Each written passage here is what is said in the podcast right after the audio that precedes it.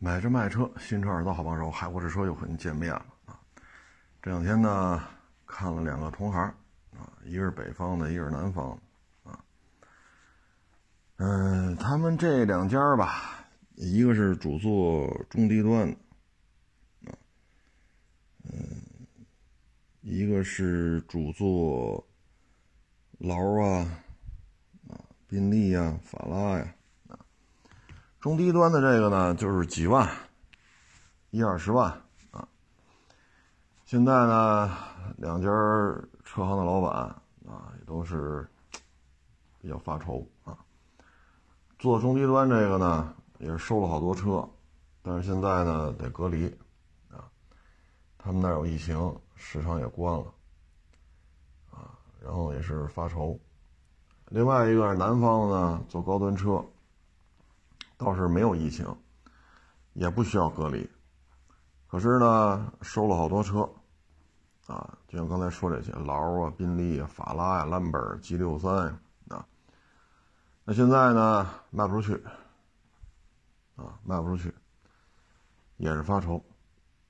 我觉得这两家车行吧，先说这中低端呢，就是你为什么要弄满院子的车呢？就是这疫情也不是刚有，啊，这说话就3年了，这疫情啊，还满坑满谷，这个可能啊是拍小视频是吧？这3年吧，啊，这3年，因为拍小视频啊，所以自己从一个小伙计，因为没事拍个小视频啊。到逐渐成为一个网红啊，这期间呢，经营的店面啊，有些是合伙制，有些呢是他负责拍，卖出去提成制，也是经过了几次吧变更，啊，经营地址也变了若干次，那现在又是一个新的经营场所啊。那这2年多呀，可能是成功的太快。迅速成为一个小伙计呢，变身为一个老板，也可能觉得自己有流量吧。那你得看明白现在大的形势啊，啊，你看现在北京这几天了，每天都是30例左右确诊，而且最近这些日子每天都有社会面筛查，都有筛查出来啊，少则1、2个，多则4、5个。所以你像最近这个车，这个收的就少了，要么就是收过来就赶紧批发，要么就不收，因为这已经到这种程度了，连续几天都是每天确诊30个，唉，所以有些时候吧，这就是我当了网红了，我拍小段子。对吧？我做直播，嘿，突然一下我火了，然后又有投资方找我，给我投资，是吧？你看这地，是吧？跟这儿能合作呢，就跟他这儿干；跟他这儿不能干，我再换一家。反正有人给我投资，我有流量，我有粉丝，咔咔干吧。那这里边蕴含的风险呢？啊，所以这个，唉，这我们只能说，唉。怎么说呢？成功的太快，啊，没有这个风险管控的意识，那你收这么多干什么呀？现在此起彼伏，啊，你像广州，啊，深圳、珠海，啊，然后你再看看现在这个中原大省，啊，关于富士康这个，对吧？啊，然后你再看北京，啊，这些天。得有个10天8天了吧，每天30例，这是北京啊，等等等等，就是这种情况，你说你还满坑满谷，我只能说呀，当然我也是猜啊，投资人不差钱，那您就收呗，收完了卖不出去，那投资人可能也要回报的。至于说南方那个大车行弄这么多劳宾利。现在的经济形势它还是一个下行的一个状态，虽然说你看坐地铁，我们这儿是5号线天通苑北，最近啊出来之后，我不是走到亚市吗？出站的时候，地铁站周围这马路上这停的电动自行车、摩托车、自行车啊，这个越摆越多，越摆越多啊，所以我们能看得出来，在这附近租房子、通过地铁来上班的人是越来越多。过去呢，像去年，这门口趴活的出租车也就是2-3辆，但是现在呢，在这趴活的出租车得有10辆8辆了，啊，这说明什么呢？这个坐地铁上下班人越来越多，啊，经济的这种状态吧，我们也通过一点一滴是能看出来的，因为我这坐地铁坐多少回了，原来这个，你看天通苑北这个自行车、摩托车、电动自行车专用停车场不让停汽车啊，汽车不让进，也是免费的。然后装了好多监控啊，也怕你车被人偷了啊。这个停车场得有一个足球场这么大，标准足球场这么大。过去停不满，现在呢，停不下。外边的马路，好家伙，这一停，这外边停的越来越多。但是这个慢慢的这个回暖，他也没到说买劳斯买宾利的人又跟18年、17年的就跟那会儿还是有区别的。那我只能说，你为什么收这么多呢？对吧？也没人拿刀逼着咱啊，所以必须收劳斯，必须收 G63。那你这个我也理解不了啊，现在形势就这样。多看少动啊，即使收回来也是最好是批出去，手里不要留太多的车啊，这风险很高。我也跟钱没仇，我也知道零售挣得多，我也知道批发挣得少啊，500、1000、1500，你这个800啊，那人家零售呢，我挣800，人挣5000，我挣1500，人家挣他妈10000块钱，我跟钱没仇，但是也得考虑一个风险的问题。有些车80来万的，你们收过来就批出去了，人家一接过去美滋滋的，啊，人家喝酒还说呢，操，海沃士车这傻逼，收丰田收多了吧？啊，除了丰田都不知道这车能卖多少钱了，100多。这至少能挣10万呀！你看，那您就卖呗。结果这一台车折进去20多万，啊，那意思就是我出了丰田车，我连价格都看不准了呗。那您看得准，您接走了，您发财，我们一点不眼馋。100小几的车，我们挣个不到1万块钱，对吧？那最后呢，您是折进去20多，所以我觉得，这没有一个大的形势的判断嘛。说天通苑北这地铁站啊，停车场不够用了，通过地铁上下班的这租房的人越来越多，这个打今年夏天到现在是越来越多，这是好事啊。因为通过地铁他有活干，所以他跑这儿把车停到这儿来嘛。因为地铁站周围没有居民区，他单独圈出一块地盖在地铁站，啊，他跟别的居民区都有很宽的马路隔着。那能把车停这儿来的，那肯定都是上班，那证明就业人数越来越多呀，就业的机会也越来越多。可是传导到说，车又不够卖了，好家伙！买车跟不要钱似的，那还得有几年的缓冲啊，所以这可能说什么好呢？这个可能要么就是钱不是自己的啊，反正我有流量，我有这个粉丝，你就看着办吧，你出钱出地，我出流量出粉丝，卖着咱俩怎么分？那可能就是这样呗，啊，那现在一隔离一管控，那你有多少车，你有多少流量，你有多少粉丝，那都扯淡了。所以这个风险防控的问题啊，这东西这我也没法说啊。那原来我这儿二三十辆车，30多辆车，你现在就几辆。您发财我一点不眼馋，我只要不出事儿就行。但是他有些人不认可啊，觉得我们这么做太保守啊。那您按照您的方法来，那现在一封闭一隔离，你怎么办呢？啊，这些车怎么办呢？啊，哎，这种事情我也无能为力啊。包括昨天一网友给我发一视频呢，做什么高端观光旅游的。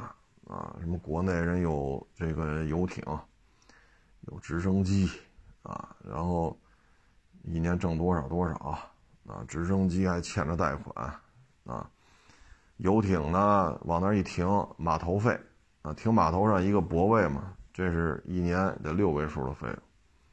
然后现在因为疫情嘛，这买卖肯定不好做了，那不好做了，那怎么办呀？啊，说的。这个大哥，哎呦，那要怎么办啊？那你为什么做这么高杠杆呢？3年了，这疫情还看不明白这形势吗？还看不明白？不是说就咱国家没钱，你看越南，外汇储备就剩几百亿了，然后现在持续的逆差，他这点家底儿，他扛不到明年年底。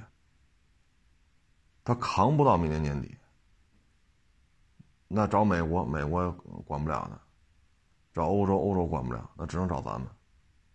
这不赶紧签嘛，赶紧修铁路，不是让日本人搅和了吗？耗了将近10年，啊，那铁路就在电脑上能看，因为离开 PPT， 这铁路也不知道在哪儿了。这不赶紧找咱们吗？所以这缺钱的不是就咱们，所以你现在都缺钱，你还搞这个，然后一搞2年多3年。那我们之前说房贷多少钱的房贷就叫高，多少钱的房贷就叫低，很简单，我们不以每个月具体的数字去框算这件事情，我们就这么说您1分钱收入没有了，说我不上班了啊，说上班也好，做买卖也好，挣的钱没有了。或者炒股啊什么，这些钱都没有了，收入为0。那现在这房贷您扛1年，不耽误吃，不耽误喝，不耽误老人看病，不耽误孩子上学，这样的房贷就叫低房贷，低杠杆，对吧？原来咱举过这例子，说您一月房贷还多少？还5万。哎呦我老天哪，那您这失业了怎么办？他失业了他不怕呀，他为什么不怕呀？他爹妈卡上2000多万。他爹妈名下10好几套房子，每个月收房租收10好几万，那这儿子这一月5万房贷，那叫事儿吗？人爹妈卡里2000多万，存哪家银行一年不得给个100来万呢？您一年60万房贷，那叫事儿吗？人还有10好几套房子租着呢，5万房贷算个屁呀！那5万房贷这个数字，我听着都瘆得慌，我可不敢弄这事儿，好家伙，听着都头疼。人家在人那儿，这就叫低杠杆，对吧？那你说咱这一月房贷多少？3800，这数还真不算大啊！3800一个月真不算大，3个月没收入，完了断供了。那这3800这就叫高杠杆，这就叫高杠杆。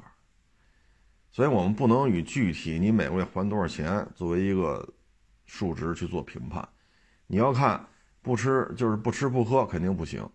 没有收入也要吃也要喝，还要还房贷，12个月你扛得住扛不住，扛得住这房贷就叫低杠杆，扛不住那这杠杆就是高。要刚才说3800，3个月没收入完了还不上了，那你说3800和5万按数字来看，那肯定5万这高杠杆，但是家里条件不一样啊，对吧？这家里条件不一样，就那10几套房子的租金都比这房租高，都比这个房贷5万的房贷高。啊，再说爹妈卡上2000多万，那哪家银行一年不得给个百八十万呢？ 2000多万在这哪个银行的账上趴着，这利息不得给点儿，对吗？2000多万这可不是小数啊！现在这个有些时候吧，一旦你融了资啊，或者说我就当个网红，对吧？这大车行我当个网红，然后你们负责出钱，然后咔咔收。像这个时候有时候很被动啊，很被动，就是说你作为这个主持人啊，你说他判断不出来吗？他能判断出来，但是你跟人合作了，你签的协议里头每个月必须收多少辆车，必须卖多少辆车，他是有具体数字要求的，你说不收能行吗？可是你现在收，你说这疫情这事儿，我要能预测哪天确诊多少病例，哪天没有确诊病例，我能预测这个，我也不干二手车了呀。问题这事儿谁也预测不了啊，所以有些时候他们也为难，只不过面上也没法说这事儿，对吧？面上也没法说这事儿。唉，所以这个东西，在这种情况之下还要往大了开啊！疫情期间还越开越大，越开越大，尤其是做直播做小段子起家的，这里边啊大部分都是外来资金注入了啊。原来说8个车位6个车，因为拍小视频拍得好，库嚓一下100万粉丝，然后库嚓一下8个车位6辆车的这么一个状态，变成室内展厅了，80个车位100个车位，好家伙，30-40个伙计，那您这就是外来资金注入了。你只要负责把流量带动好就行了，别的就不管了啊，赔了赚了那网红也不出钱呢啊。现在很多都是这样，起家的时候就8个车位5个车6个车，一年的时间就该室内展厅100个车位了，80个车位啊！你在这种快速扩张的期间，你要吸引外部资金，但是你怎么办呢？尤其现在广东疫情这个数量是3位数确诊啊，就超过100人，那你这车行怎么弄？你这车行这运作怎么办？反正也是风投的钱呗。所以现在这行业，这说什么好这个？然后我想想啊，还一网友就问那个，就是他那车值多少钱？我说你就开过来吧，那我离你这1000多公里。我说那你就当地找人看看呗，我们当地给的低呀。我说你要卖给我，你只能开过来，我也不见着车，怎么给你钱呢？我得看看车吧，是不是？你说车要卖给我，那怎么着这车也得让我见着吧？尤其是这便宜车。3万5万的，你何必卖给我呢？1000多公里，这个运费还是开过来，这都是有费用的。您这车3-5万，我能挣多少？就现在发拖板这个价格，几百公里都是1000多，上千公里咱就不好说了，几百公里都得1000多块。现在物流费用相当的高。那您这车3-5万，那发拖板1000多公里，好家伙，2000块钱打底儿，啊，等于我要多付出2000多的运费，然后这车还迁不到北京来，我还只能卖外地。那卖外地又存在一个人家过来的费用，或者人家叫拖板的费用，那里外里这台车的费用得背多少？那3-5万块钱的车我能挣多少？这车说3万5收的，我卖10万。那也行，来了拖板和人家买走拖板我都包了，那没问题。那问题是3万5收的车我也卖不到10万块钱。那你这还左一次问右，那你说怎么解决？你嫌你们当地给的高，我一定比你当地给的高吗？你没客观的评估一下运费的问题吗？1000多公里发拖板得多少钱？派人过去，我过去隔离不隔离啊？一隔离14天，这费用谁出啊？你出吗？你不出。那回了北京隔离不隔离啊？如果去了隔离14天，回来隔离10天，28天，这费用你出吗？你不出，都是我自己兜着。我去的费用，回来的费用我自己的；我不去发拖板回来的费用还是我自己的。一个3-5万块钱的车，我平白无故增加这么多成本，我还得收车价比你们当地所有人都高，这是常识问题吧？这是不是常识问题啊？那你说我们怎么收啊？这车我们怎么收？我说你当地找人看看吧，啊，就说我们嫌贫爱富，反正就是怎么说都是你有理呗，你张嘴了你就是对的，我们说什么都是错的，我就必须坐飞机去一趟，隔离了也得应该的，因为我要对得起粉丝，是吗？我要对得起网友，我不去就对不起你。我去了隔离费用谁出？我自己出。回来北京如果隔离的话怎么办？费用我还是自己出。我收你一个3-5万块钱的车，我隔离28天，那这路费呢？隔离的费用单算，路费呢？我怎么可能给的比你们当地还高呢？这些费用谁出？全是我的，凭什么呀？就因为你喊了我一声海老师，这所有的这几千块钱都得是我兜着。你当地找人看吗？又不干，那我去不了，我就是嫌贫爱富。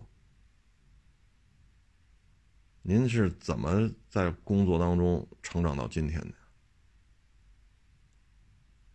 这就是什么呀？张嘴就是正义。这车怎么收啊？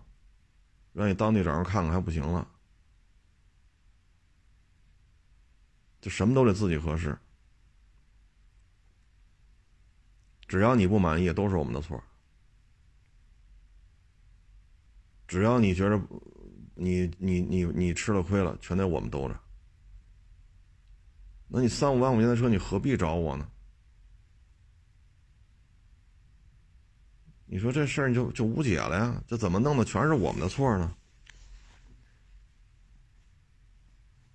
这北京一天30例病例，我们去哪儿不隔离啊？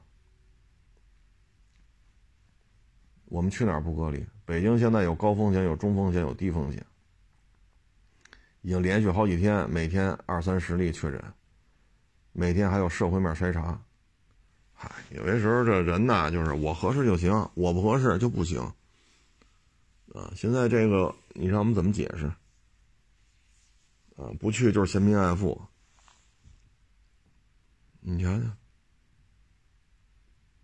啊，这东西，嗨，人性啊，这就是人性的问题，嗨，这东西就随缘吧，啊，随缘。再说一个，昨天我本来想转发新浪汽车的一个微博来着，然后我点那转发键，然后我正码字呢，啊，然后一点转发，哎，此微博不存在。哟，我一退出来一看，还真是给删了。啊，得亏呢，我点开看的时候，我那个摁错了，我点了个复制。所以呢，我一点粘贴啊、哦，这篇文章又回来了。这是什么事儿啊？我跟各位做一个分享啊。某洋品牌啊生产的一个电动汽车，这事儿呢发生在广东潮州。这台电动汽车啊高速行驶，致2人死亡。2人受伤，啊，然后呢，车主说呢，我当时准备靠边停车，踩刹车，然后呢，发现刹车踏板硬，踩不下来，啊，他说这不行啊，就使劲一踩，刹车踏板踩不下来，使劲一踩，坏了，这车突然一下加速，加速到198公里，这时候坏了，刹车彻底没有了。就是怎么踩也停不下来，198公里的速度撞三轮车，啊，撞完之后失控，啊，最后一看失控2公里多，最后撞了墙，撞了房子，这才停下来。而刹车踏板他踩了若干次，没有效果。那最后呢，两死两伤，三轮车上的人死了，他呢是肋骨折了两根啊，结果呢这刚发完就给删了啊，什么品牌我就不在这说了啊，我就不在这说了。但这边他这边博文呢，正好我点错了嘛，手指头摁错了，给摁成复制了，所以这个我一点粘贴，哎，这篇文章我算保留下来了啊。哎，这看怎么回答吧啊，别到时候又说是操作不当，反正后台数据都在他那儿保存着。凡是告这家洋品牌的，没有胜诉的，无一例外全都败诉啊。反正天天教育消费者啊，中国消费者得需要教育，不教育开不了我们的车，等等等等。凡是出了事儿了，不是想不开要自杀，就是踩错了。哎，反正责任都是中国消费者啊，死不死的，反正没有一个胜诉的啊。嗨，成本低嘛，利润高嘛，对不对？模具的精度极其的低啊。原来说过这个品牌的车，就他妈跟大事故车一样，方子哎不叫方子底盖，它应该叫前行李舱盖啊。前行李舱盖，也就是油车的这个发动机盖啊，和翼子板，翼子板和杠，翼子板和门，前门和后门，后门和后翼子板。好家伙，这接缝啊，哎，不知道以为这出过大事故，所以模具的精度极差啊，模具的精度差一个量级，制造成本就差很多啊。如果差10个量级，那这咱也不能说是不是偷工减料了啊，至于说这个利润高啊，单车利润高，那您这个内部的程序编写，包括在中国进行适应性的路试，这些方面你的成本是不是也降得有点多？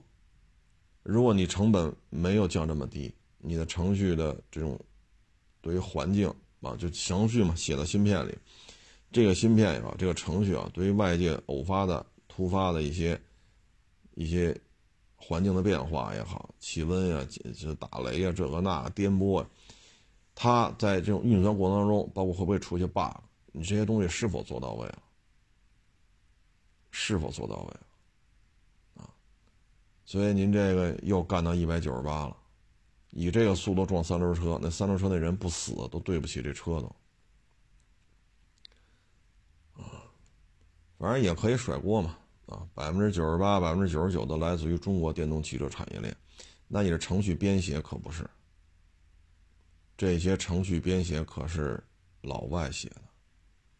我们提供了你电机，我们提供了你电池，程序编写，芯片的封装，芯片的封装里边那些程序代码等等等等，这些可是老外做的，啊，唉。我有时候就想说呀，我说就这个玩意儿啊，就这个车，如果它不是那个国家的，你还会买吗？对吗？它不是那个国家产的，你还会买吗？类似这种性能，类似这种尺寸，类似这种续航里程，这样的车自主品牌生产不了吗？所以现在这个各位就自己喜欢就好啊，自己喜欢就好。反正能上牌，是不是合法途径购买能够上牌，那就开去呗啊。我们不能说有一个负面就否定这个品牌，但是呢，这个品牌负面确实多了点啊，确实多了点。但是由于某些不能在这说的原因吧，这个品牌在中国依然会很强势，这种强势是有错综复杂的地缘关系，牵扯到了政治、外交、军事，所以我们也是点到为止，说多了没有任何好处啊。别的品牌也有问题，但这个品牌出的事儿确实多了点。有问题是好事儿吧，但是如果不改进的话，那这就是吧。现在这个车市当中啊，你像这个马看啊，这个就很尴尬啊，像 Q7 很尴尬啊 ，Q7 现在销量还不如途锐呢，马看的销量也很差啊，所以现在这种豪华的啊，原装进口的啊，这些 SUV， 你说途锐算豪华品牌吗？反正途锐有点尴尬吧，就像辉腾，你说辉腾算豪华车吗？它挂一大众标，按大众标来说，按大众这个标它不算豪华车，但辉腾这个车它算豪华，所以途锐也比较尴尬啊。所以现在国内呢，这个豪华进口 SUV 啊，现在也是分化的比较严重啊，分化的比较严重。那现在非常抢手的，那可能就是 X5L、GLE 啊，这是比较抢手的。路虎卫士虽然说，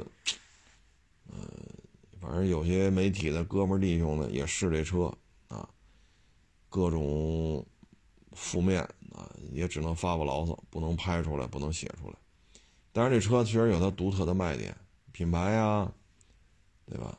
这个文化底蕴呐，啊，造型啊，人还有人的一些说法啊，所以卫士卖的还可以啊，牧马人呢，这都属于很有个性的车。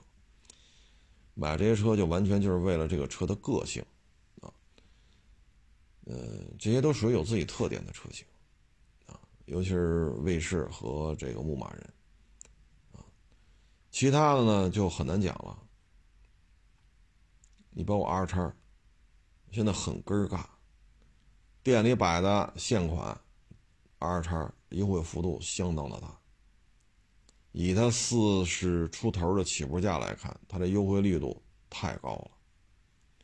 那全新一代 R 叉呢也会来，那全新一代来了之后怎么办？这都是未知数。而这一切的导火索就是两个问题，第一， X5L国产了，这些洋品牌跟不跟？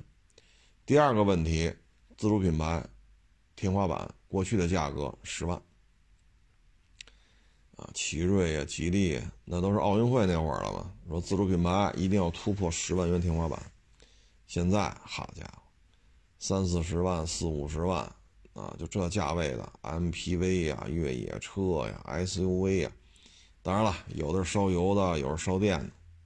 啊，还有增程的啊，这个30、40、50，这还有卖60的啊，这价格已经啊没有说10万元就是天花板这个概念啊。可能年轻一点的消费者，说现在24、25岁的，你跟他说当年自主品牌为了自己的客单价过10万也是绞尽脑汁，你现在跟这些25、26岁的年轻一代的消费者说这些事儿，他们都理解不了。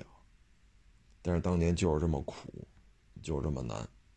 现在呢，江山打下来了，对吧？30-50、50-60，所以呢，这两件事情就是导火索。首先 ，X5L 它是 X7 的轴距，扣了一个 X5 的壳，轴距跟 X7 是一样的，所以这就属于什么呢？我降价了，我底盘是 X7 的，但是我叫 X5L。所以大了便宜了，降维打击啊！你看 Q6 马上跟进了，但是 Q6 这咱就不看好了啊！这车哎，还不如 Q7 国产。那 GLE 呢？凭借着品牌强势的这种号召力吧，啊，我们不清楚 GLE 什么时候国产。但是如果说 X5L 如果月销过1万台了 ，GLE 可怎么办？这市场就这么大。这他妈订单都跑 X5L 那儿，那 GLE 没有压力吗？啊，那当然咱就不操心了啊。奔驰的车 GLE 这车咱不用管它了啊。但对于其他品牌就不好办啊，不好办啊。所以像马看、Q7、途锐啊，包括这个 Discover5 啊、发现5啊，这都很麻烦。发现5。现在它有两个竞争对手，就本家啊，一个就是卫士，一个就是刚刚亮相的揽运，它本家就有俩竞争对手。你要说看颜值，那卫士显然更有特点，更慢，更像一个越野车的样子。当然带不带大梁这事儿咱就不在这儿讨论了啊，就是这个颜值。所以你像发现5这玩意儿就很难办啊。所以对于这个级别的车型吧，您在购买的时候呢也一定得想明白啊。你像21年吧，就有网友来找我了，说要买 X5 这个那，让我给劝退了啊。如果当时90多啊，买这个 X5 什么几零 M 什么玩意儿，90多包牌，那他要开一年多，开到现在差不多1年半吧，1年半还得多点，他要开到现在这90多这 X5 你说给他多少钱？现在 3.0 的 X5L 70万05000，那您非90多包牌买一 3.0 的进口 X5， 您开了1年半还多点，那我能给你多少钱？我咬着后槽牙给你60多，你干吗？你不干。那你想80卖给我，那80我能要吗？我不要。聊不下去就不聊了呗，我不收不就完了吗？又不是说刀架脖子上必须给你钱，那叫抢劫，那就不叫收车了。所以90多包牌没毛病，1年半一年就快2年了，1年半以前这车就这价。那现在你说卖，我能给你80吗？新车70万05000，X7的轴距。那你这车我觉得咬着后槽牙给个60一帽，你愿意卖，不愿意卖拉倒。你先给的低，那你找那给的高的吧，你就找去吧，看北京谁给你80。所以去年1年半以前吧，我跟这网友聊，就说这事儿啊，最终就把他这购车的想法给他打消了。我相信现在他在看这个事儿啊，至少他不会恨我，至少不会恨我。说到这个进口车啊，我觉得现在也是一个怎么说呢？国内的这个，我老觉得，只要说有自媒体，完全仰仗厂家的充值过日子，国内的汽车的舆论导向，它就不可能说都是为了消费者的。像有些汽车自媒体，像17年啊，跟有些汽车自媒体的聊，当时也谈收购嘛。也把我这收购我当时就说了，你跟着我干吧，啊，我这1年1000大几百万的收入，这是17年，2017年，啊，你说挣多少钱？那你所传递出来的汽车的舆论导向，它有可能是真的是为消费者，对吧？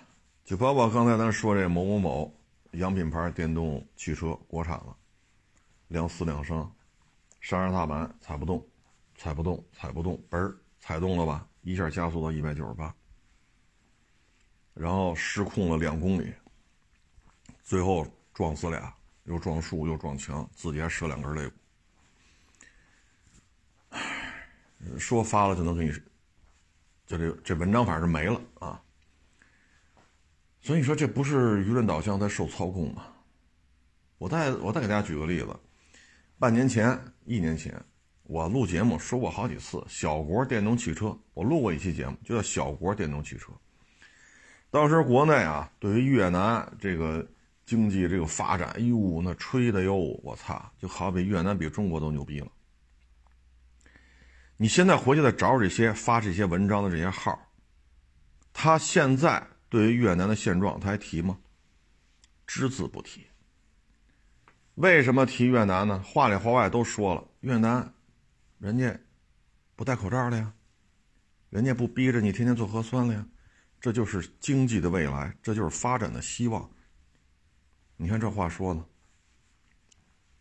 啊，那好，越南2020年防疫整个这手段这一套都是照搬中国的，所以2020年整个越南吸引了大量的投资啊，股票也涨是吧，楼的价格也涨，海外订单也特别多啊， GDP 好像是6个点吧。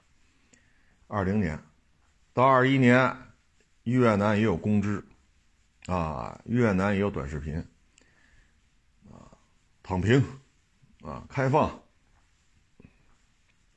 所以到21年患病的人数，确诊的病例就开始暴涨啊，到了今年就出现贸易逆差啊，越南的股市也不行了，越南的这个外汇储备也不行了，越南的出口已经不是顺差了，是逆差。那这些号他还提这事儿，一个字儿都不提。所以呢，就对于防疫这件事情，我们会发现很多都是受操纵的。大家还记得吗？越南的足球场，成千上万的越南人在那儿不戴口罩欢呼，大家还记得吗？很多人说啊，这就是民族的复兴，这就是越南的希望啊，这就是自由民主，防疫有什么用啊？你看越南 GDP 多高，你上网上找找去。发这些言论的号，你看对于今天的越南混成这个样子，他们提吗？只字不提。当有阳性病例，有确诊病例啊，那这应该是隔离啊，那你躺平容易，你再把这篱笆再扎起来就费劲了，对吧？把防疫政策摧毁太容易了，分分钟的事儿，谁愿吃力不讨好啊？那好，你再把这防疫这点事儿再捡起来没用了。所以越南就出现了大量的工人徒步往农村走，因为越南的大的城市就是胡志明和河内嘛。徒步、骑自行车、骑摩托，大量的越南工人，这事儿几个月之前发生了。然后现在就业率下降，出口下降，进口增加，汇率下来了。所以为什么就找咱们谈呢？包括南海的一些协定，包括铁路的问题。为什么呀？扛不住了。而这一幕我们在国内正在上演，包括中原大省的这个工厂。你自己能协调的资源是有的，我相信是有的。一个小几十万人的工厂，你觉得有你的能量，有你能调动的资源。但你摁住了吗？你没有摁住。没有摁住，你内部的这个小的社会嘛，企业既是一个小社会，因为人太多了，几十万人。你内部的资源已经被挤兑了。一旦到了挤兑这个地步，就不好办了，然后就会往外跑。在键盘上都说这病没事，在键盘上都说这病得就得了。真到身边有人确诊了，老百姓用脚丫子来表态，那就跑。这一幕之前在越南就上演了。那现在那些号说越南的希望什么越南的发展，越南的明天我们不行。现在说这些话的人，现在谁还说越南混的这个屌样？现在他们还说吗？所以呢，现在就是我有时候就觉得啊，就国内这个有各种想法的这种号。啊，有些是蹭热度，有些就是，我也说不，咱就不好说啊，怎么定性？只要是有利于让国内防御政策取消的事儿，他们可劲儿的去报道。凡是国外由于躺平导致的公共医疗资源发生挤兑，工业生产、经济发展受到冲击的，一概不报道，一概不报道。所以这就是国内的现在这个舆论的这个现状啊。当然你说国内有没有问题也有，对吧？你说北京也好，上海也好，郑州也好，西安也好，这都发生过啊，得了病了，然后突发急症啊，然后需要去医院救治啊，最后因为防疫嘛，导致了种种什么这个码那个码啊，什么核酸，最后人没了。咱们都发生过啊。当然这事儿呢就会被无限放大啊，无限放大。你说国内防疫过度，这也是一个现象啊，也是一个现象。防疫过度也让人很烦，你再加上没有收入，还有房贷，还有还车贷，这种愤怒的感觉会越来越多，特别是一个月、两个月、三个月啊。但是呢，我觉得有问题呢就去改，包括3、4、5咖啡城市出的问题还少吗？出的问题还少吗？社区团购出了多少事儿？那现在这边咖啡城市的疫情也控制住了。那咖啡城市最近这几个月 GDP 增长的速度也很快。那为什么呀？就是因为你咬咬牙忍住了。当然了，你说谁有问题，该处理谁处理谁啊。所以现在我就觉得，有时候我就想问啊，都是老百姓，一说自己不容易，那谁都不容易，咱都是老百姓啊。咱不是说啊卡里边10个亿、20个亿、100个亿，咱没这条件。咱就这么说，如果说您到了疫情完全就是说爱咋咋地，那您所能调控的公共医疗资源能有多少？能有多少？我这两天还跟日本的网友还聊了几句，他们那儿疫情严重的地方，医院也是进不去。你说你生什么病，生什么病也进不去，医院满了，接待不了，你跟家自己康复吧。医生跟你说一说啊，你这大概需要怎么治，你跟家自己弄弄吧。你来了也接待不了，等着吧，1天、2天、3天、4天，有些病等得了，有些病 就等不了。你看日本已经这样，有这种部分地区现在还是挤兑。那也作为一个小老百姓来讲，不躺平，最起码医院的负荷还没有那么大，真躺平了，医院的负荷会非常高。可能分摊到14亿个老百姓每一个人身上的医疗资源，可供你支配的就微乎其微了。包括现在这些吹越南好越南好，你看现在还吹越南吗？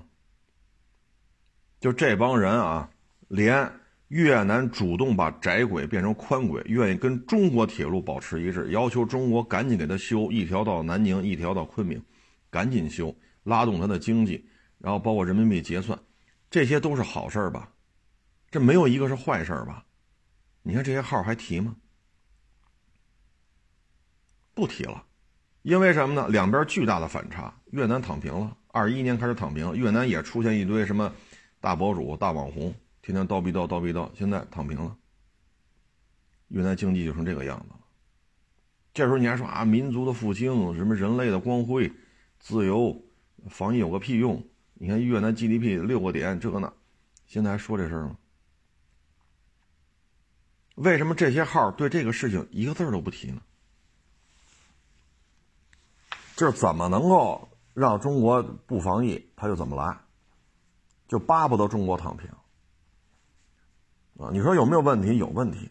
你说家人有病了，需要去医院，去不了，最后死在救护车上了，那谁不难受？但我不能因为出了这个问题就彻底躺平了，彻底躺平了，医院还忙得过来吗？医院还忙得过来吗？咱一小老百姓，咱能调动的公共医疗资源能有多少？那医院不是给咱家开的啊！你看现在越南的事儿谁还报道？也就是我还在这说说，越南外汇储备快速下滑，几百亿了，这几个月都是逆差，不是顺差。对于他这点家底儿，要照这种逆差下去，到明年这个时候，可能这国家就有可能要崩。所以赶紧跟咱签，拖了这么多年，对吧？中越铁路，日本人搅和，美国人搅和，现在也不坚持他的窄轨了，你就宽轨吧。你包括老挝，现在老挝因为中老铁路通了，现在老挝的 GDP 有可能要增加50%。就是老挝的 GDP 增加50%，就这个经济数字要出来，你说越南不着急吗？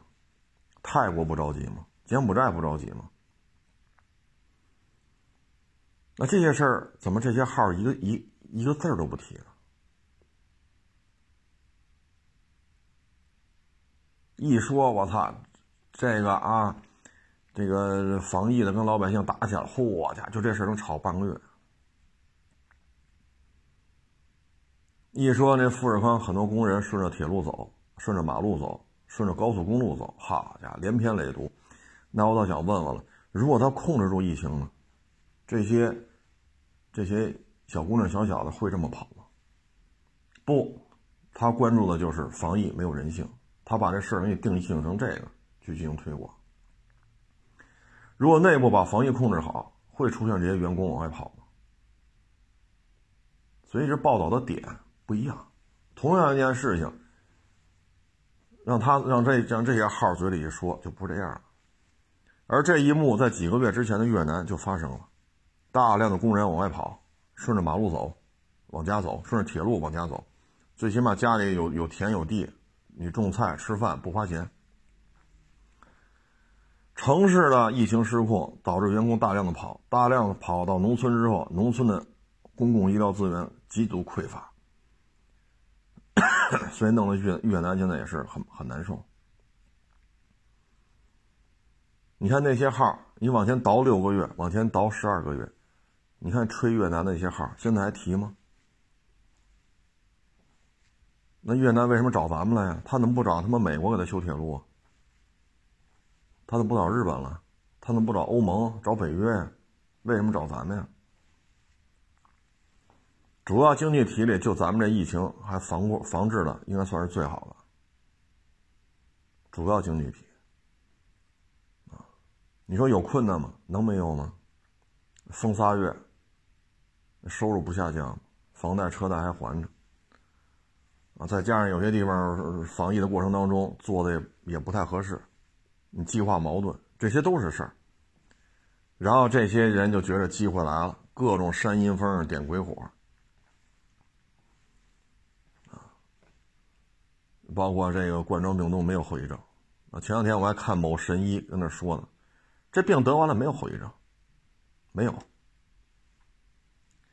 哎呦我老天哪！我说这，哎呀，美国呀有一政府的一个机构叫 CDC， 大家可以上 CDC 上看看，他们那边对于后遗症这个确诊病例的数字统计是多少？长新冠的统计数字超过1000万了，啊，到咱们这神医这儿就说没有。咱们国家没有是因为咱们国家重症的少，轻症的多，但是咱们有很多小孩和老年人没打疫苗。一旦开放了，你说都有爹妈，这些老人怎么办啊？你包括现在英国这经济，英国这开放了对吧，疫情人家不管了，躺平了，6000多万人吧，大概死了快19万了，我不管了，你们爱治治，医院没有床位，没有床位，那就没有床位呗。人家不管这个，啊，没床位就没床位呗。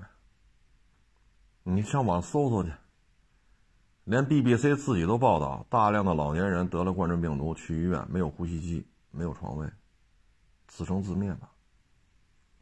那个事儿你怎么算啊？所以现在就最后一个主要经济体就是咱们，疫情控制的还算不错。有问题吗？有问题，有很多地方出了一些不尽如人意的事情，这都是值得反思的啊。但是你看这些，我想说的是什么呢？国内有点什么事儿无限放大，你就包括吹越南，21年包括今年上半年，你看把越南捧得一朵花似的。我录过一期节目，小国的电动汽车，大家可以找找，专门说的是越南。来料加工，它没有什么工业基础，什么电动汽车啊？那离开中国的电动汽车产业链，越南电动汽车算个屁呀！所以咱就说，这些人，你们的这个操作方法是真为中国好吗？往小了说，这是为了自己的流量；往大了说呢？所以现在呢，就是这么一现状。你说会放开吗？会，早晚得放开，但不是现在。不是现在。包括那张神医又说这没后遗症，那他妈 CDC 上写的美国长新冠的患者数量都超过1000万了，怎么到他这还没有？你包括咖啡城市今年3、4、5闹了多少事儿，看着真是揪心呢。那6月份开始，咖啡城市的 GDP 快速增长，为什么呀？3、4、5复出了，6、7、8、9、10、11，现在它的 GDP 增长速度非常快，非常的快。这是因为你3、4、5，甭管是谁犯错误了，谁做的不对，谁需要罢官，谁需要免职，谁需要追究刑事责任啊，所以这就是现状。大家可以去看看那些当年狂吹深圳的那些号，就是两种性质：第一，蹭流量；第二，这他妈就不是中国人操纵的，这就不是中国人来控制的。